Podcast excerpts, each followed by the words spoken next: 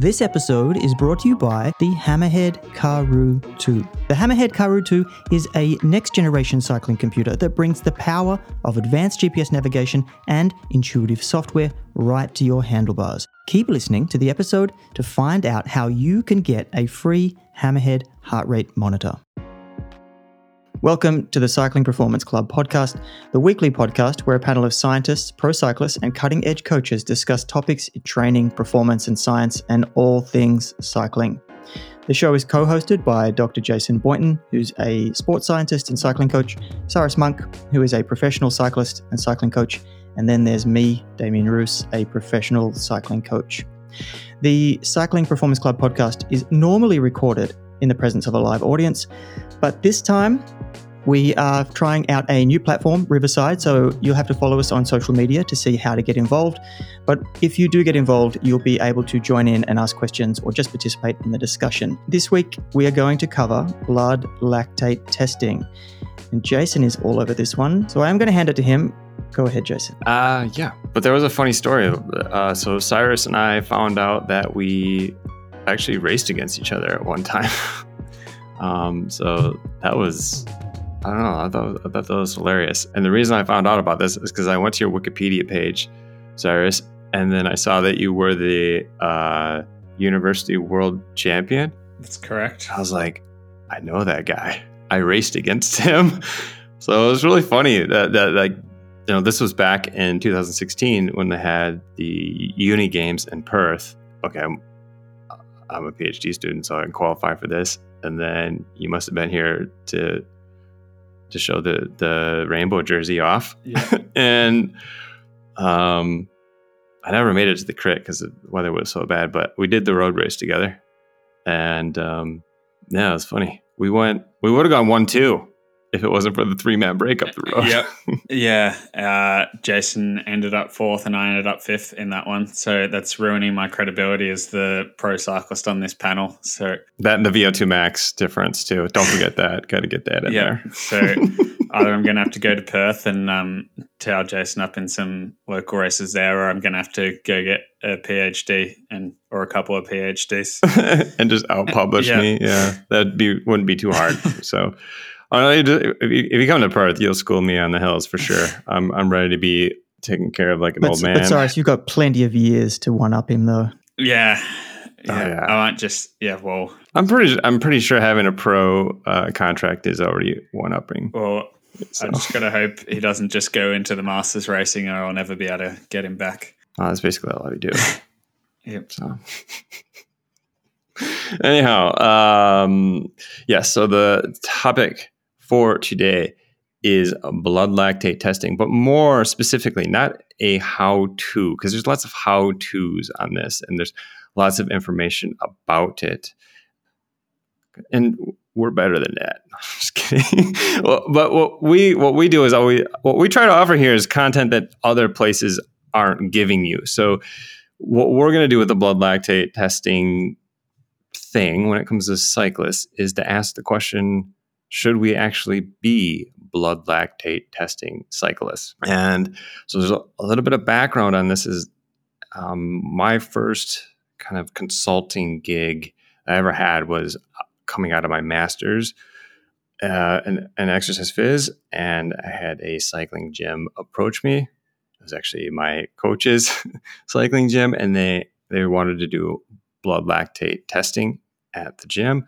And I came in and I kind of consulted them how to, to do it. And, and then the more I thought about the whole thing, the whole practice of blood lactate testing cyclists, the more I started to question the practice. And so that's what I want to get into today is um, just kind of being skeptical here, as we often do a lot of times.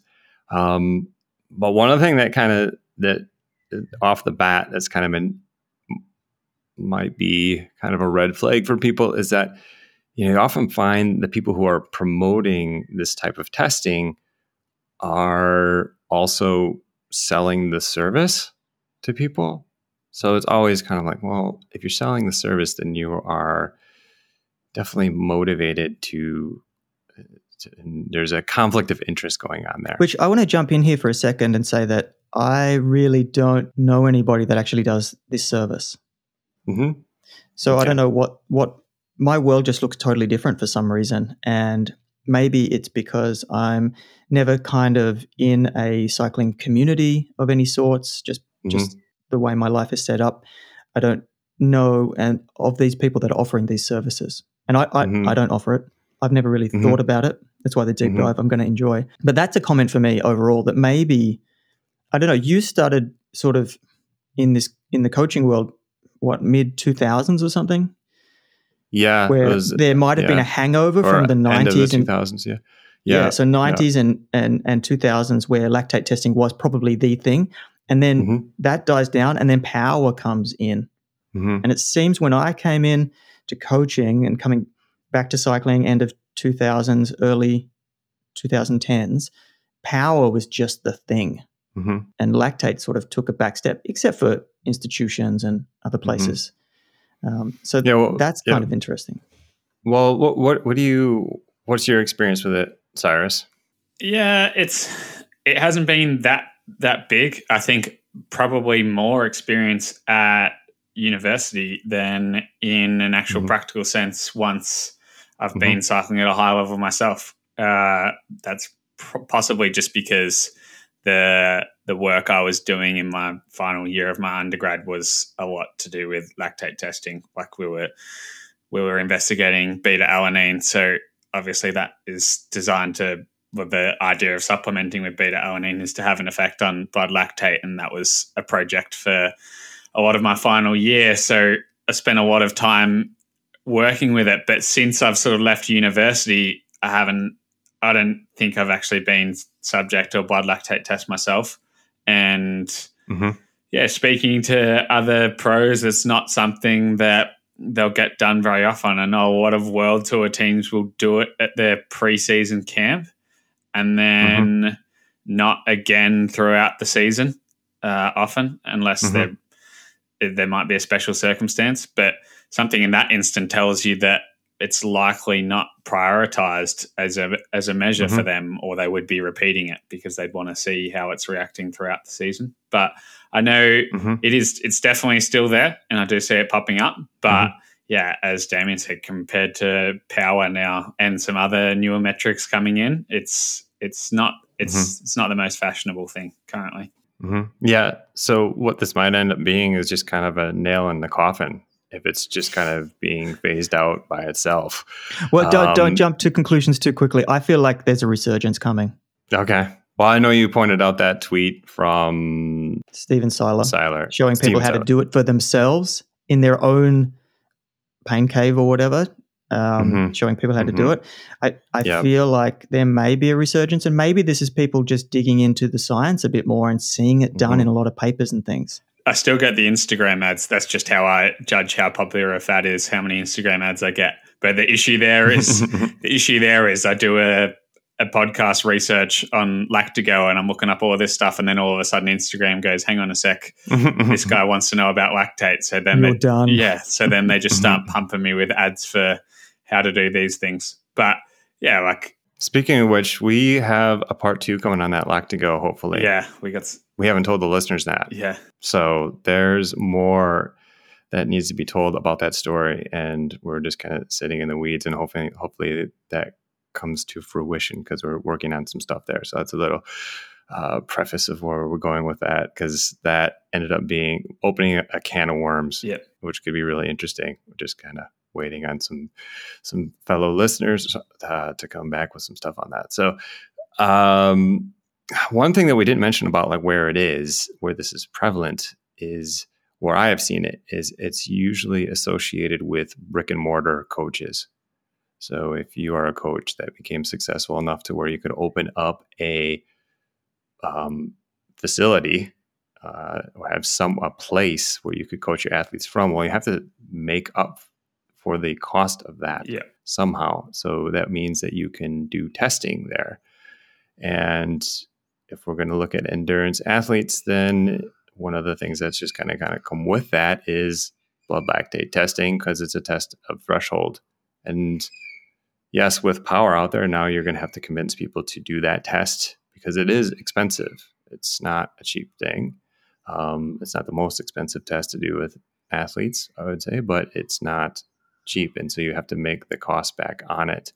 And then, and then it also gets into having to justify the brick and mortar space for your coaching through, and that's usually a lot of times well, it's either done with sessions or with testing cyclists. Um, I guess there would be other things like maybe strength training or something like that within the facility. and justify a um, a testing fee as well. Most coaches will have a, a startup mm-hmm. fee or a testing fee, which is mm-hmm. yeah, especially if it's in house testing. So rather than a, a, step test that now is so easily accessible on Zwift at home. Like you can basically just plug in and go with your free trial, and you've done a, a ramp or a step test right there and then. So for coaches to justify a fee, I think they'll try and get as many metrics analyzed and collect data collected as possible. So I think that's the point of this is we're actually going to Jason's going to assess whether it's actually worthwhile for the athlete and the coach to be even doing the blood lactate side of the testing. Mm-hmm, mm-hmm, yeah. And just to be clear, this is not an ex- exhaustive analysis. There might be some purposes for blood, lactate testing cyclists that might come up that we didn't think about. Um, but I think the number of these things that are going to be in this conversation are going to be important to consider. So, um, the first thing, just to kind of break things up here and make it kind of interesting and engaging for our listeners, is I have come up with a true or false quiz about blood lactate. And uh, my co host can play along as well, but I won't put you guys on the spot. But uh, I think, Damien, you're to cue some music up for this, some cheesy music, so that we can. All right.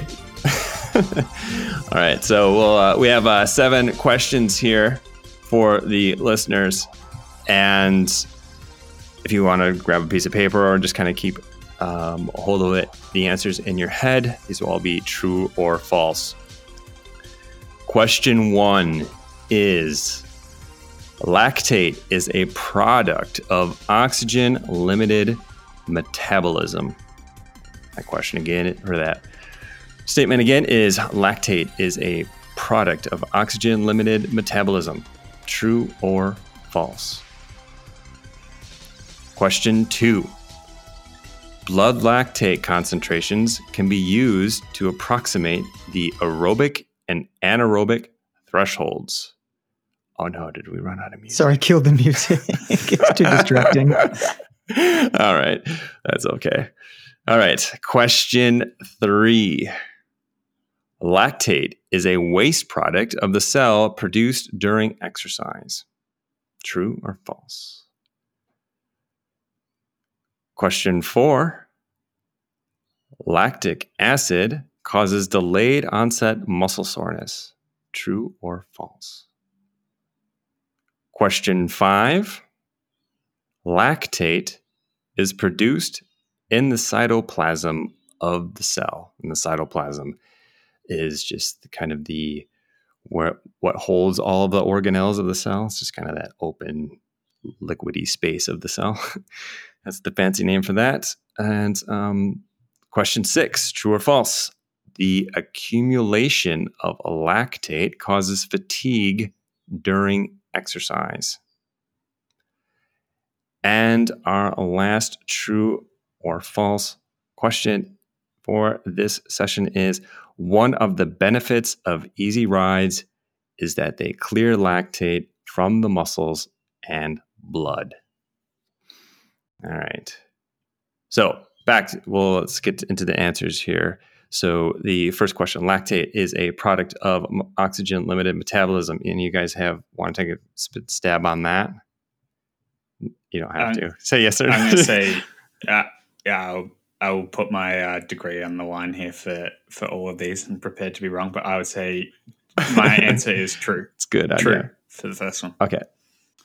No, it's false. Right. That is false. But that, to be fair, that is a more of a cell cellular question and a bio biochem question yep. um, than an actual systemic physiology kind of question. So Um, it's just kind of one of those things where the systems are always running in the background. So lactate can be produced in the presence of oxygen. It's a product of glycolysis, which is the breakdown of glucose in the cell.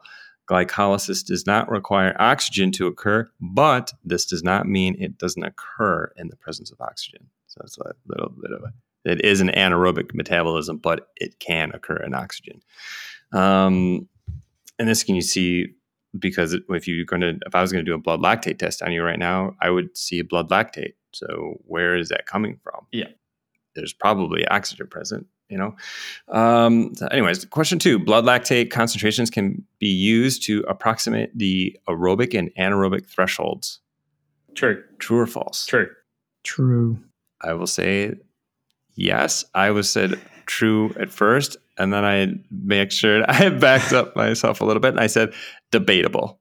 So it's hard Yeah, to put a binary there's, on there's that. a few here that are, are a bit gray as far as i'm yeah yeah. So it just speaks to how physiology works. There's a lot that's a lot of gray to it. Um, and it gets into the, the whole idea of anaerobic threshold. And that's actually pretty that's disputed now. Um, that that doesn't seem to be an appropriate name for that threshold that is between a heavy exercise domain and the severe exercise domain. So there's a little bit of trickery on the words. And so it's kind of based on this flawed uh, physiological hypothesis. And yeah, I mean, there's other things that measure it as well. But um, but I would say for the most part, if we're going to just stick with the layman's terms, yeah, it's true.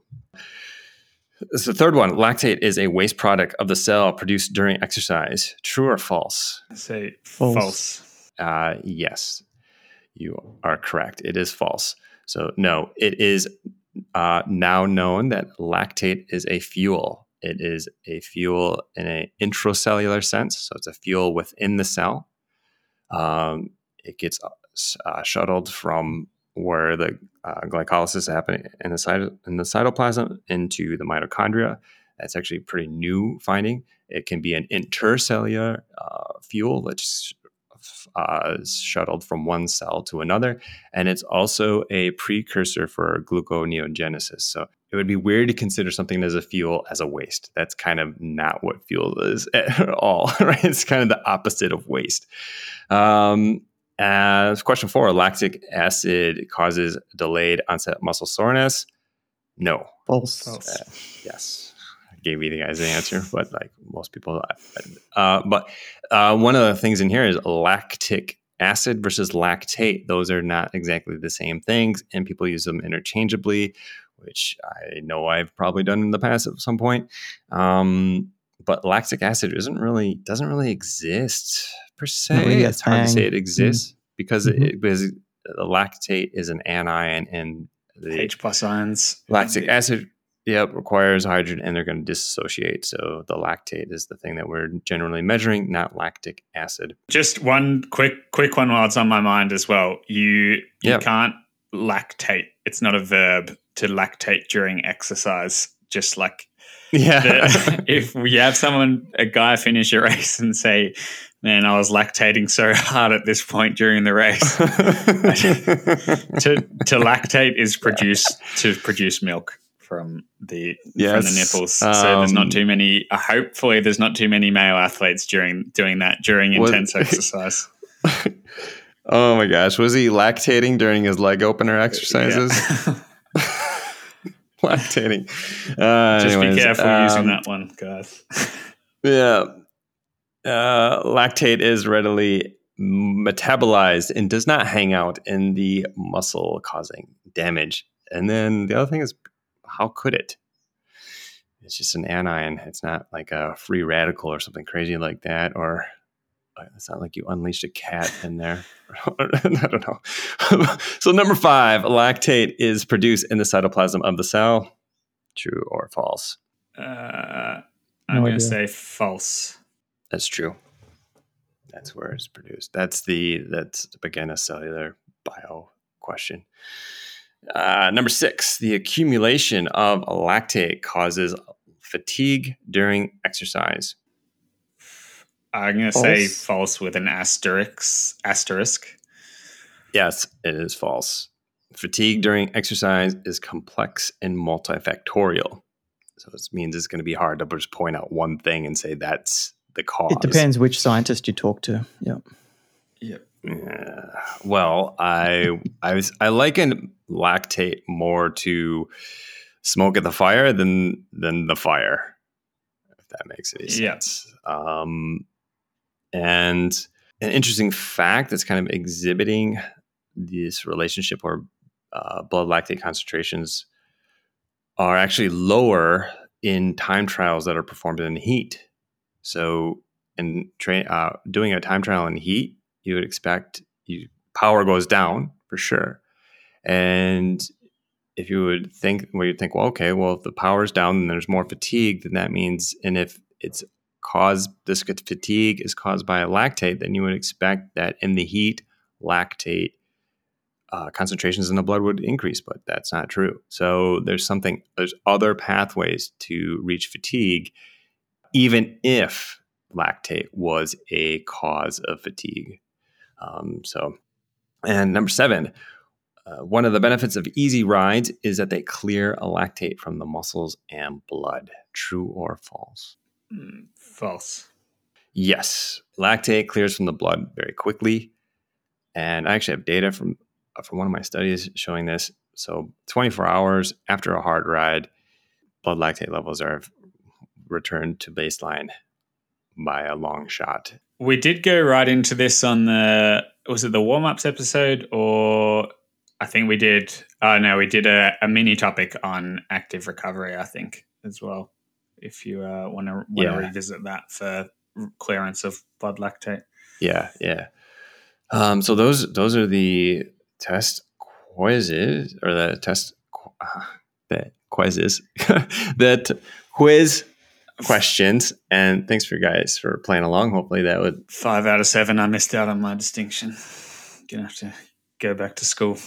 Yeah, and what why I started with that is because lactate has a very unique thing going on in our culture. Like everyone seems to say things like, "Oh, I was riding really hard and my muscles got sore, and it's because the blood lactate's building up." And so, basically, when people think about exercise physiology, they think about blood lactate, and then they have all of these preconceived notions of blood lactate and what it does and most of that is untrue. And I totally guilty of this as well. Like I came out of a cell bio background and I went into my exercise phys course and I said something along the lines like, yeah, blood lactate causes muscle soreness during acute exercise. And Cyrus, you would know enough coming out of your undergrad that that's not the case. But me with the cell bio background and I, I knew all of the bits and pieces and enzymes of everything from glycolysis all the way to the ends of the Krebs cycle and the electron transfer chain. I had that, all that memorized. But when it came to what it what ha- what it did in in the system, uh, we we never really covered that in just plain cell biology. So yeah, it, it that history of it. I mean, the history of blood lactate is you know it was discovered. Um, in sour milk in 1780. So that's a long, that's hundreds of years we've known about this molecule. And one of the reasons that it was kind of a focus of early exercise scientists is that we could actually measure it. We could actually analyze it as opposed to there's a lot of other things that come, became a while before we could analyze it. So it's kind of one of these things like, well, how important is it because of what it does or just because it's been around for a long time and it's just historically ingrained in the culture at this point. That milk fact that explains the uh, the name as well. I always wondered why it, you Mhm. had the milky name for something that has nothing to do with milk in in theory, but now I understand. hmm Well, it's more prevalent in like when you talk about fermentation and that type Yeah, of thing. yeah. And that might also get into why it's considered anaerobic and things because fermentation. Yeah. Yep. Um, and so the, one of the first things they noticed was exercise intensity goes up and lactate concentrations in the blood go up.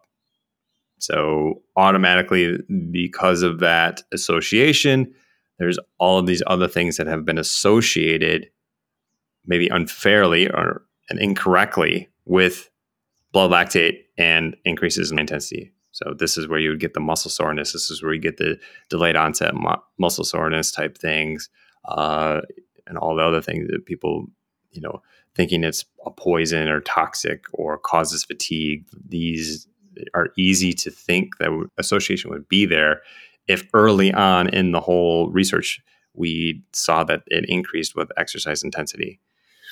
Um, another thing that was kind of has pushed this in the, the mainstream culture is the Nobel Prize winning research that was done by uh, A.V. Hill and Otto Meyerhof.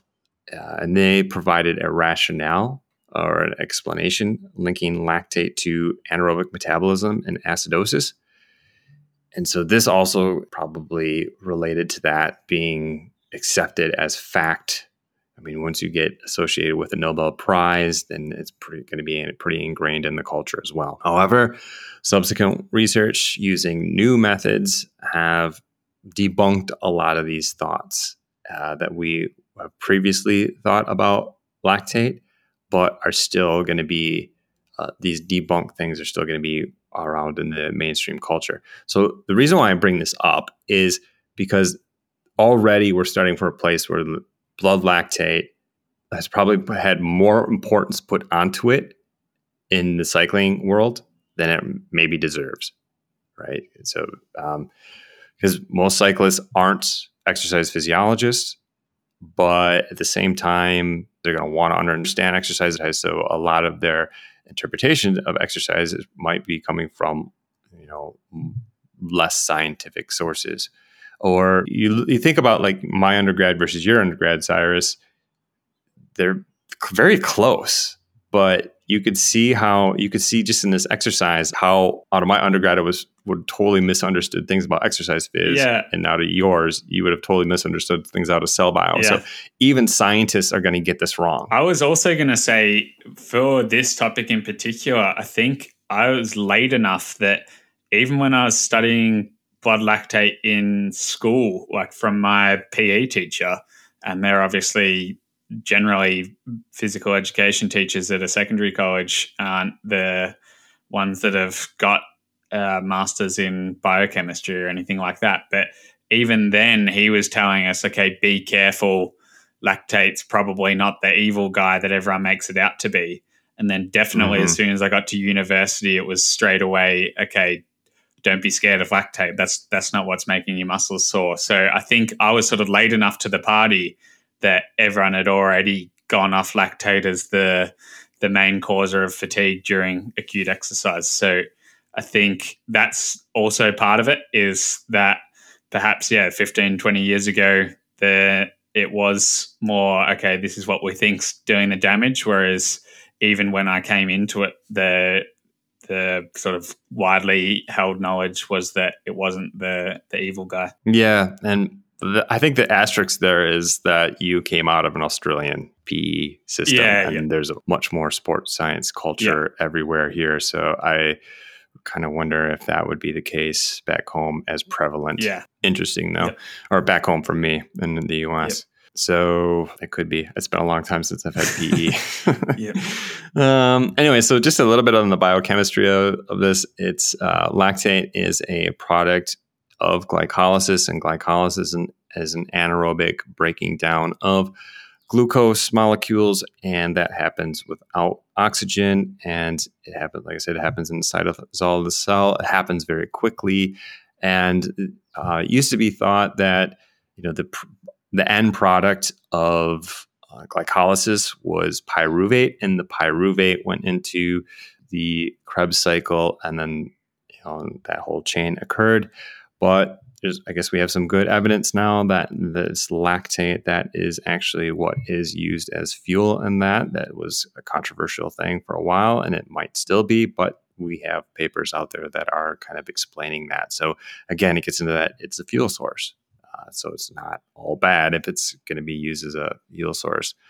Yeah, and then we're just talking about lactate versus lactic acid differentiation there. The other thing about blood lactate, and I think I've mentioned this before when we were in the threshold episode, was when we measure blood lactate, you have to remember that we're trying to determine what's going on at the level of the muscle. And that means that blood lactate is really kind of a shadow of what is happening within the muscle. And this gets into this idea of flux with blood lactate. And might sound a little bit nerdy, but this is a little bit of physiology that people should be thinking about when it comes to this test. And that there's going to be this flux at the cellular level for lactate, which means that you know you could have an increase in lactate production when your work rate goes up because you're burning more glucose or you're breaking down more glucose um, and that flux would be changing by how much of that lactate is being uptaked into the mitochondria.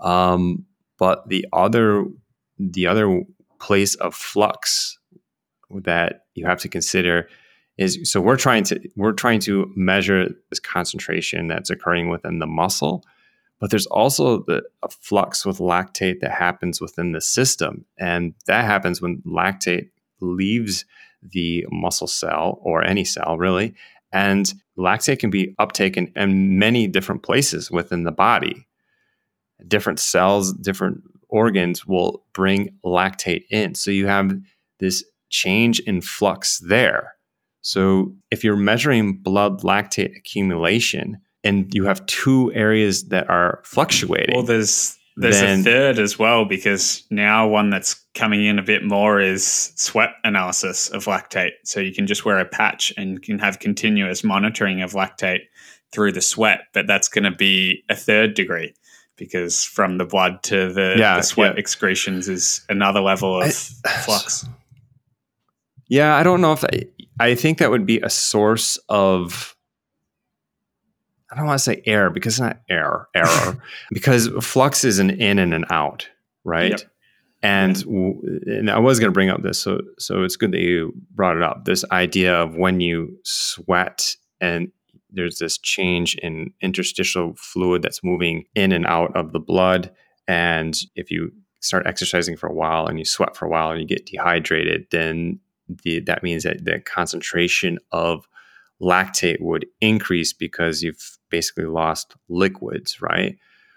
Um, but I don't know if that would be necessarily f- considered flux, although it would affect the concentration. Yeah. You're completely right that it would affect the it would affect the concentration. Yeah. But when I think of flux is it's coming in and it's going out. Yeah, right? it's not it's not it's not coming yeah, it's never coming in from the sweat or being reabsorbed from the sweat. Yeah, yeah, for sure. So it's a lot of nerdy stuff, but like again, I want to get into how complicated this is so people kind of understand where the many kind of iffy, wonky things that can be happening in this test are. Hey, it's Damien, and I want to talk about something I love about cycling, and that is performance is not just based on physical ability. It requires intelligence, anticipation, and the ability to see what others can't. That's why this episode sponsor, the Karoo 2, is such a fascinating device because it has the ability to see upcoming hills and the anticipated effort required. The Karoo 2 is a standalone Android bike computer. It feels solid in your hands, and you can see your data clearly with the high res, full color, smartphone like screen. And that screen is really useful when it comes to displaying some of the cool features Hammerhead has developed, like the Climber feature that lets you visualize and prepare for upcoming gradient changes in real time. This Climber feature was used at this year's Tour de France by riders like Israel Startup Nation's Michael Woods, and this is where the feature is interesting for performance nerds like us. A guy like Mike can take the Climber and say, okay, I know my sweet spot is, let's say, 4 to 12 minutes at anything above 12%.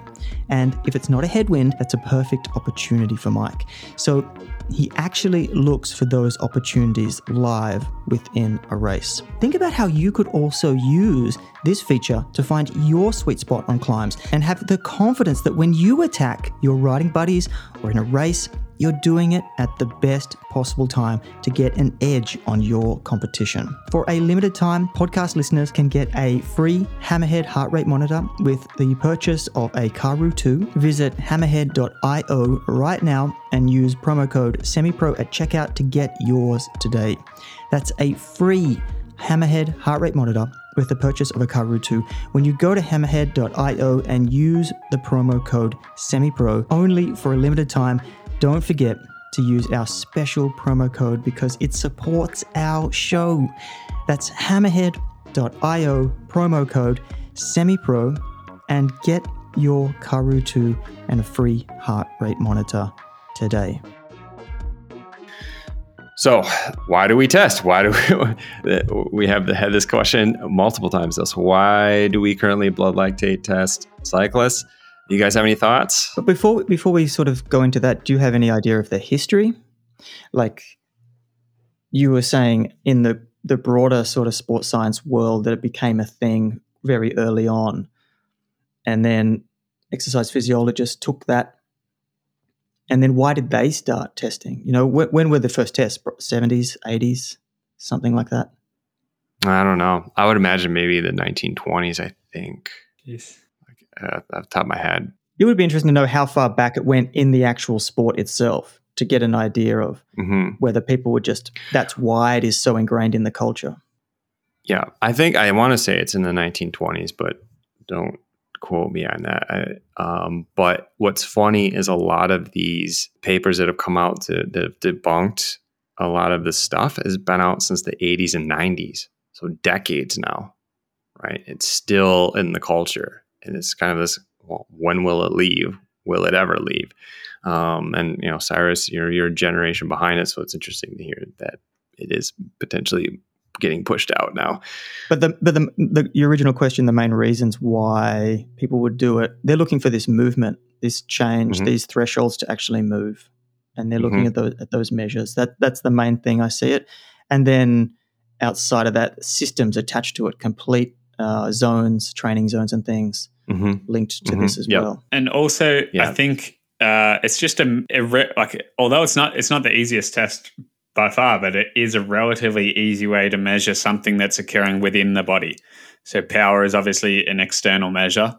Uh, heart rate is an internal measure, and that's one that's obviously been used for a long time as well. But aside from heart mm-hmm. rate, I'd say this is probably the the next easiest I can think of off the top of my head for something that's within the body that you can measure and get some data on what's what's going on inside the athlete rather than just the external measures of power or speed or or something like that. Yeah, I mean, unless you want to do like a core temp pill yeah, or something yeah. like core that. temp would be another one. Yeah, and skin temp would be easy too. Yeah. But still, yeah, I understand. And those those are not going to relate as directly to metabolism. You know, as lactate would. So I, obviously, I don't want to throw the listeners off too much there. But one thing that is important to, and those are all really good reasons, and those are all reasons that I had written down. But one thing to wanted to say was that it is important to make this distinction between blood lactate testing that happens for the purpose of training, which we're talking about here, and blood lactate testing that is happening for the purposes of research. Because those are going to both be done, and you shouldn't necessarily to look at hey, they're doing this in the scientific, you know, labs, and they're doing this in the exercise phys labs for their research. Therefore, it should be valid for training. Um, it's valid in the sense that it potentially measures what it says it measures, like we talked in the testing episode. But at the same time, uh, just because they do it in research doesn't mean it's necessarily a great idea to do with your athletes or for the purposes of monitoring training. It's not exactly true. So, um, and one of the other things here, again, with the training zones is getting back to exercise domains. So you can measure lactate threshold one, lactate threshold two. Another reason I have put down here is culture. We've talked about that. Uh, and, uh, but specifically for cycling, you know, cyclists are there uh, how do i say it? We we are uh, gluttons for punishment. We are a little bit masochistic. Would you would you agree cyrus?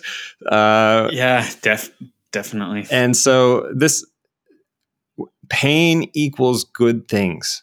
At the end of a ride in the race interval training we just have associated, learned to associate. So let's prick pain. our ears and fingers. Yeah. Just to yeah. So let's prick our ears and fingers, get more pain. This is going to be better for me because it gets into the body and it hurts to do. But it's funny. Not a not a solid argument, but it's one of those things that makes you go, hmm. Yeah. That's, that's a really interesting point because one of the big draw cards I know athletes in particular have for lactate testing, and especially to uh, to work out what the lactate threshold one is, is it is submaximal. So it's less pain in an exercise sense, in that you, in theory, can establish these thresholds, aerobic and anaerobic, or I'm sure we'll touch on on why these why this might not be that actually valuable for establishing these or why they might not be called that. But regardless, the tests for these aren't maximal tests in the same way that a 20 minute test is a maximal test. Uh, you're you're cycling at a sustainable intensity and just monitoring the the lactate values and changes as the intensity changes. But I know for athletes that have undertaken this kind of testing, they like it because you can have it during an endurance block and it's not this maximal effort in their their training. Mm-hmm. Mm-hmm. Yeah. Um, I guess you would file that under an advantage for the test, yeah. which we'll get into some of the advantages of doing the test.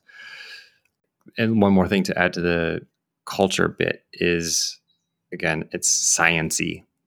Right? It looks sciency. It's well established within the science. So. It certainly looks good at um, world tour and team photos yeah, at their yeah, camps yeah. and things. Oh yeah, on the side of the oh, road.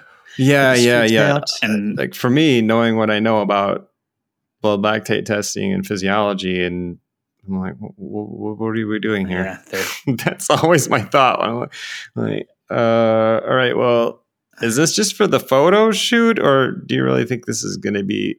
I mean, it's to the point where it's so. You get so sometimes you get to the point where it's so ecologically valid, it's invalid. I don't know if that makes any sense, but I'm like, uh, um, and one thing, and the last thing I have, and this maybe sounds a little bit cynical, but yeah, it's a moneymaker. So again, you have a brick and mortar cycling coaching business. It's one thing to kind of tack on with your services, and it makes you some money. And the investment for those portable lactate analyzers is going to be lo- much less expensive than something like a metabolic cart, which brings me to the question of would blood lactate testing be as prevalent among amateur cyclists if metabolic carts cost the same as blood lactate analyzers because it's just much easier to get um, to get hooked up to a metabolic cart and just go through everything on there and someone would figure out VT1 and VT2 for you instead of LT1 and LT2. I don't know if, um, but yeah, just the thought, just to kind of keep in the back of your head while we're going through this. Anyways, moving on. Types of lactate thresholds. We talked about that in the thresholds episode, so I'll just have a little bit of a refresher here.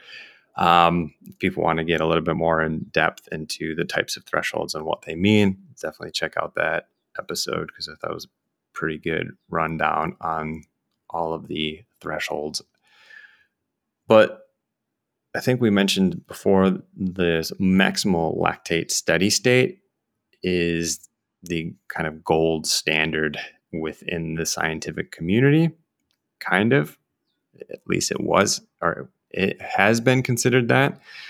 And that maximal lactate steady state is defined as the highest blood lactate concentration uh, and workload that can be maintained over time without a continual blood lactate accumulation. So basically, if you want to get really specific, it's the highest power output at which blood lactate does not increase from 15 to 30 minutes. And this one, we kind of, there's many, many different types of lactate thresholds that can be measured. There are many ways to determine it. And this has been determined as the best way. And so if we're going to pick on them for accuracy, then this is the one. Is we want to go and be skeptical of the one that has the highest bar so that we give it. This this is the the, yeah. the, place where it becomes more about sort of an art form than a science mm-hmm. or an experience. Uh, reader has to know what they're looking for rather than just an, a number easily just spat out and there it is. Mm-hmm, mm-hmm. This is where it's well, a bit tricky. The other thing is, is that this one, the this one happens. I mean, there's different variations of it, but the, the old school way is to do it over multiple days. And we've talked about this in the testing protocol or the testing episode where we were saying, you know, one day of testing is enough. Like imagine like having to be doing it over multiple days to get this one number. It just that seems like a bit too much. So the best gold standard is for the most part takes multiple days. So if we are going into these single day ones, which is what most I think most people are going to be offered um, in terms of a service, then it's going to be one of these lower level ones that potentially aren't as accurate. So you know when we get into these fixed blood lactate level tests with the graded exercise, and there's the DMAX method, the DMAX modified method, the individual anaerobic threshold. Um, each one of these, I, I think the, the take home for this, we're not going to get into all of the validity of them, um, but the take home is is that each one of those is going to have a different level of validity and usefulness, and so if you so not all blood lactate tests are the same. It's basically the or at least knowing and, which one you're getting, which one you're doing. Yeah. Mm-hmm. I don't know if that yeah. is even advertised. It's kind of like this is a test, yeah. lactate test, mm-hmm. and not even knowing what it is. So you could even just do some research on the validity of it yourself. Yeah. And you're going to want to make sure that if you're traveling around and getting blood lactate tests at different places, that they're doing it the same way. Um, because again, you, you there's a We'll get into this, but there's a lot of places in this test where error can be introduced. Yeah, so those are just a few of the blood lactate testing types. And then so from there, let's talk about blood lactate testing methods. And the methods that we're going to talk about here are the ones that are generally like this is the general format for determining lactate thresholds. You could also potentially test blood lactate after other forms of exercise.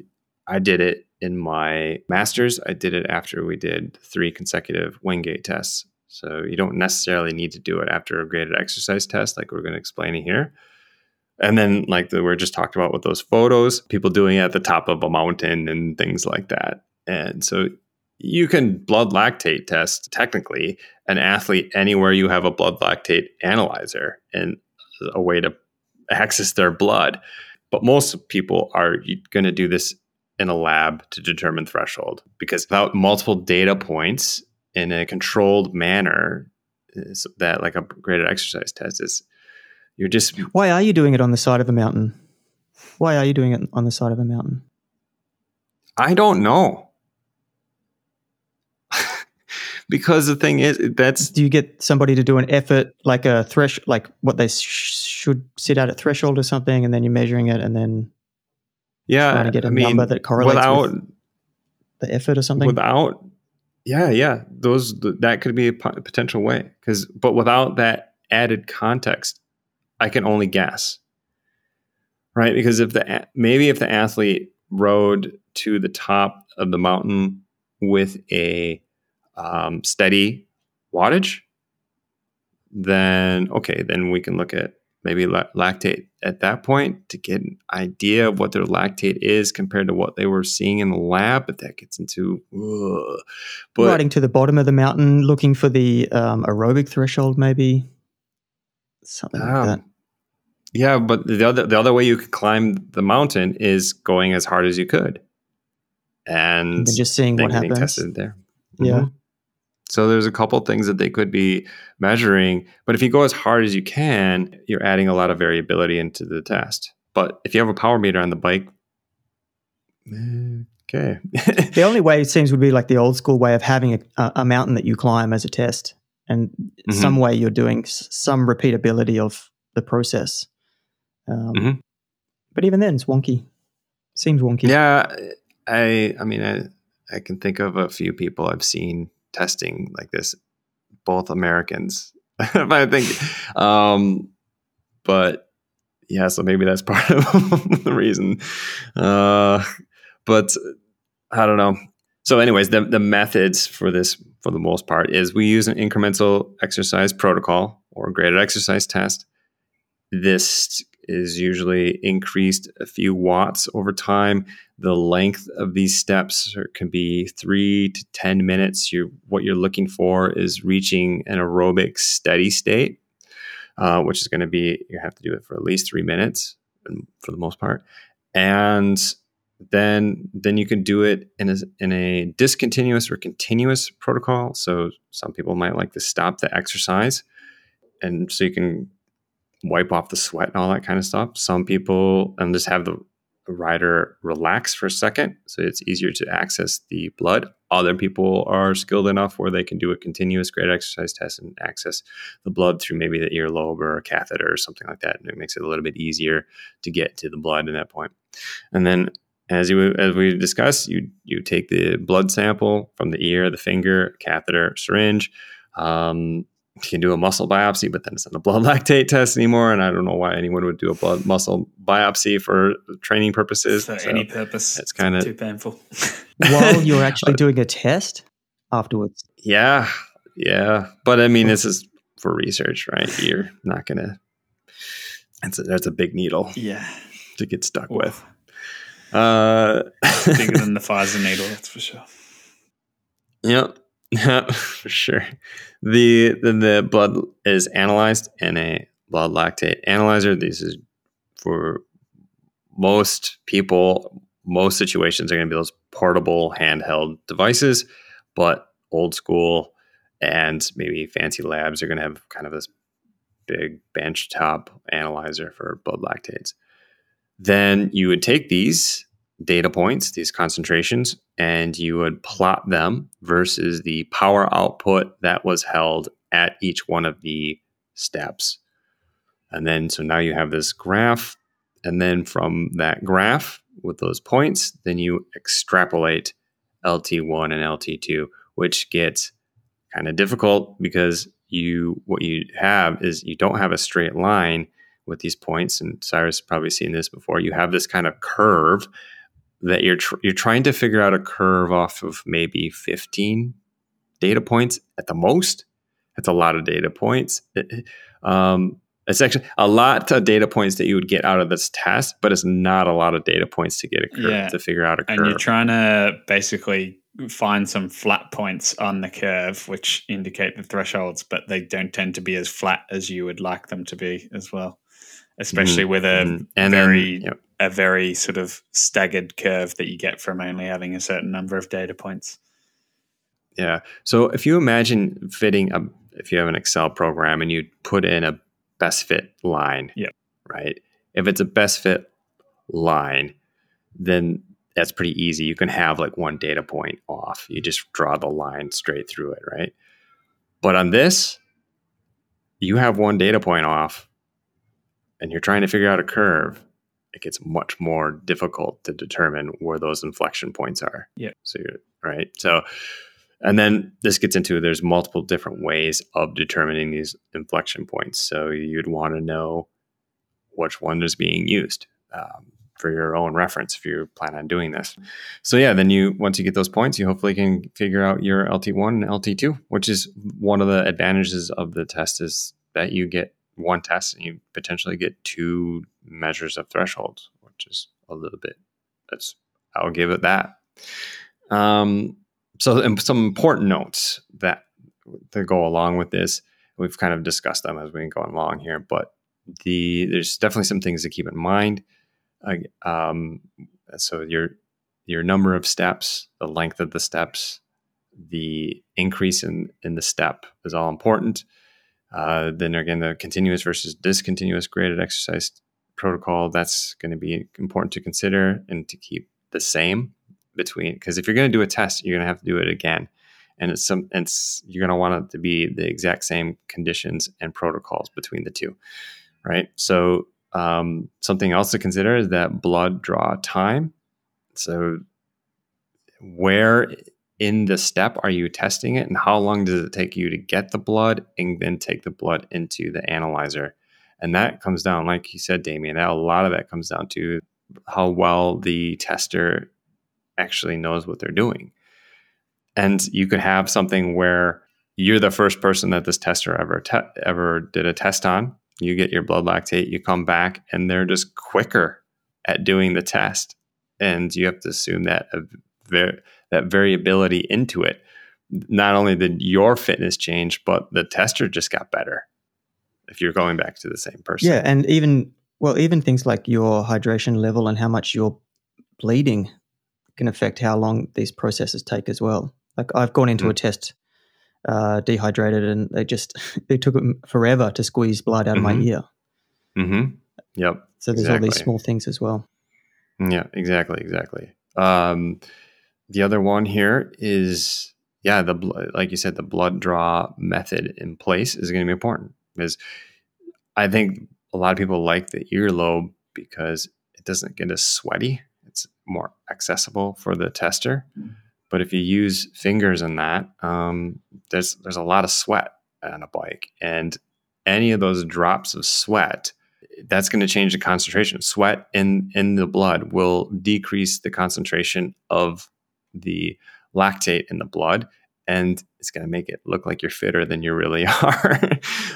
at least for that step. Yeah, that was a massive ish- issue we had when we were doing ours. We were doing Wingate tests, so the rider was stationary after the 30 second sprints, but still just a heap of sweat there. And the um, Mm-hmm. yeah, the group member that was collecting the samples just like still using an alcohol swab to um, get rid of the sweat, but just yeah, then we were just getting some pretty crazy data points there that didn't add up. So I think that's another sort of reason you have to, if you're going to be doing this, have someone that knows what they're looking at, analyzing the data after you've collected it for that reason, so that they can determine whether the the points are actually plausible, whether the data's data's actually valid.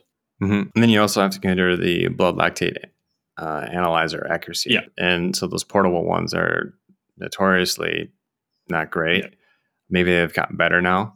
Um, I know when I was doing my master's, we used two blood lactate analyzers, two of those portable ones on the same sample. Yeah. Because sometimes they would just wouldn't read and you just wanted to have that second one kind of backing it up. But those testing strips are not cheap. No, no, not at all. So if you decide as a coach is doing this and you're like, oh, well, that sounds like a good idea. I'll be able to increase my accuracy by increasing the number of strips and getting two of these analyzers. Well, that's going to be added cost that you have to put in for this. So yeah, something to consider. Like I said, those strips not cheap at all. Right. So we talked about have to consider the extrapolation method and the accuracy of the data points. And so I'm trying to keep these unique to blood lactate testing only because I mean to be fair, every single test is going to have a place where error can be error can be uh it's the ongoing is it the rule of threes on the error Yeah. joke yet? No, every time you say it, I still get confused. So I'm glad you say it twice.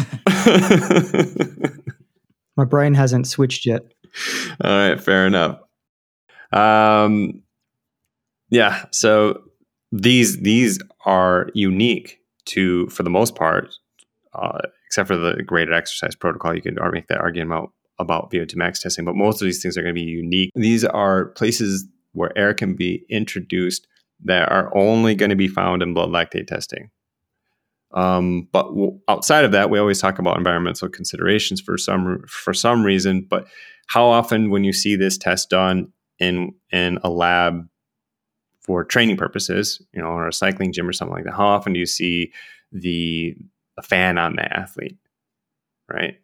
Or how stringent do you think those room temperatures or controls are going to be? Because those are going to have an effect on on these concentrations, obviously. But there's a really good paper that we've actually brought up a couple times uh, here, written by uh, Andrew Jones, and discuss critical power as this the new gold standard for maximal metabolic steady state. And in his paper, he takes he has a good uh, takedown of maximal lactate steady state, and in there, he cited another paper. The combined error for biological variation and analytical error that could come out of this test as in a submaximal exercise, 11 to 52%. Hmm. That's high. it's very high. And here's another thing that in the methods here that is when you do a graded exercise test to determine your threshold for heart rate, let's say you wanted to do a graded exercise test to determine your heart rate threshold, which you could do, right? At least when you get on the bike, you can read the heart rate and see live heart rate and be like, this is my threshold heart rate, and I'm at it. With a blood lactate test, you are now measuring that lactate and you are corresponding it with either heart rate or power so that you can get the real time reading, right? Because we don't have real time blood lactate uh, measurements yet where you can see that data coming at you real time. It's come. So- it's coming. There's a lot of people working on it right now, but yeah, it's it's, it's not quite here yet, and it's certainly not accessible to the general public. Yeah, and I'm I'm sure this uh, this podcast is really going to help up their sales. Yep. I would be Get them interested as a in it. I, I would be interested. I wouldn't be testing, Yeah. but I'd be interested. Yeah, well, we'll see if we can get them as sponsors for the podcast. sponsor, sponsor this episode. Yeah, just don't listen to episode 17. um, yeah. Anyways, the thing you have to consider with this now is because you are trying to connect blood lactate with either a power or a heart rate that you can read on your bike, it would be incorrect to assume that those things are always going to be coupled together, those two values, the value that your lactate was at threshold and the value that your power was at when your lactate was at threshold, it would be incorrect to think that those things are always going to be coupled together. Those are going to decouple for m- many reasons. They would decouple over time, they would decouple with because of environmental factors, they decouple because of adrenaline and things like that. So even if you had this awesome perfect blood lactate test that determined your threshold as accurately as feasible, uh, as accurate as uh, perfect, right? For the thought experiment, let's just go with perfect. Th- this is still going to be inaccurate when you potentially once you ride for a little bit because everything is going to be different. Uh, so from there, now that we've punched this thing into the ground for a little bit, Okay, let's just wrap that up here then. Uh, Yep. Thank you, guys, for contributing. Thank you, Jason, for writing what you've done so far. Let's have a revisit in the next episode. And if you listening want to get involved and know when we release episodes or know when the, when our weekly call is scheduled, then follow along on our Twitter or Instagram accounts. On Twitter, we're at Cycling Club Pod, and on Instagram, we're at Cycling Performance Club. But until next time, take care. see you guys.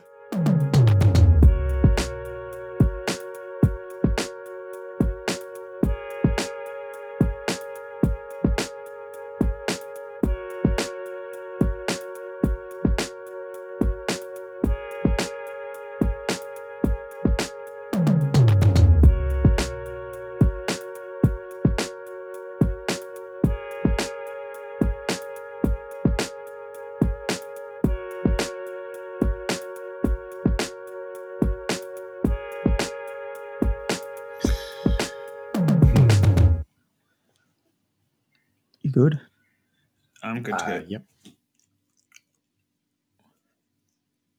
Yeah, Yeah, I'm sweet. Jason? Uh, one last thing. Are we gonna potentially? Are, are we gonna mention that story where with me and um, Cyrus finding out that Ah, we yeah. raced against each other? Yeah, that's a good little tidbit.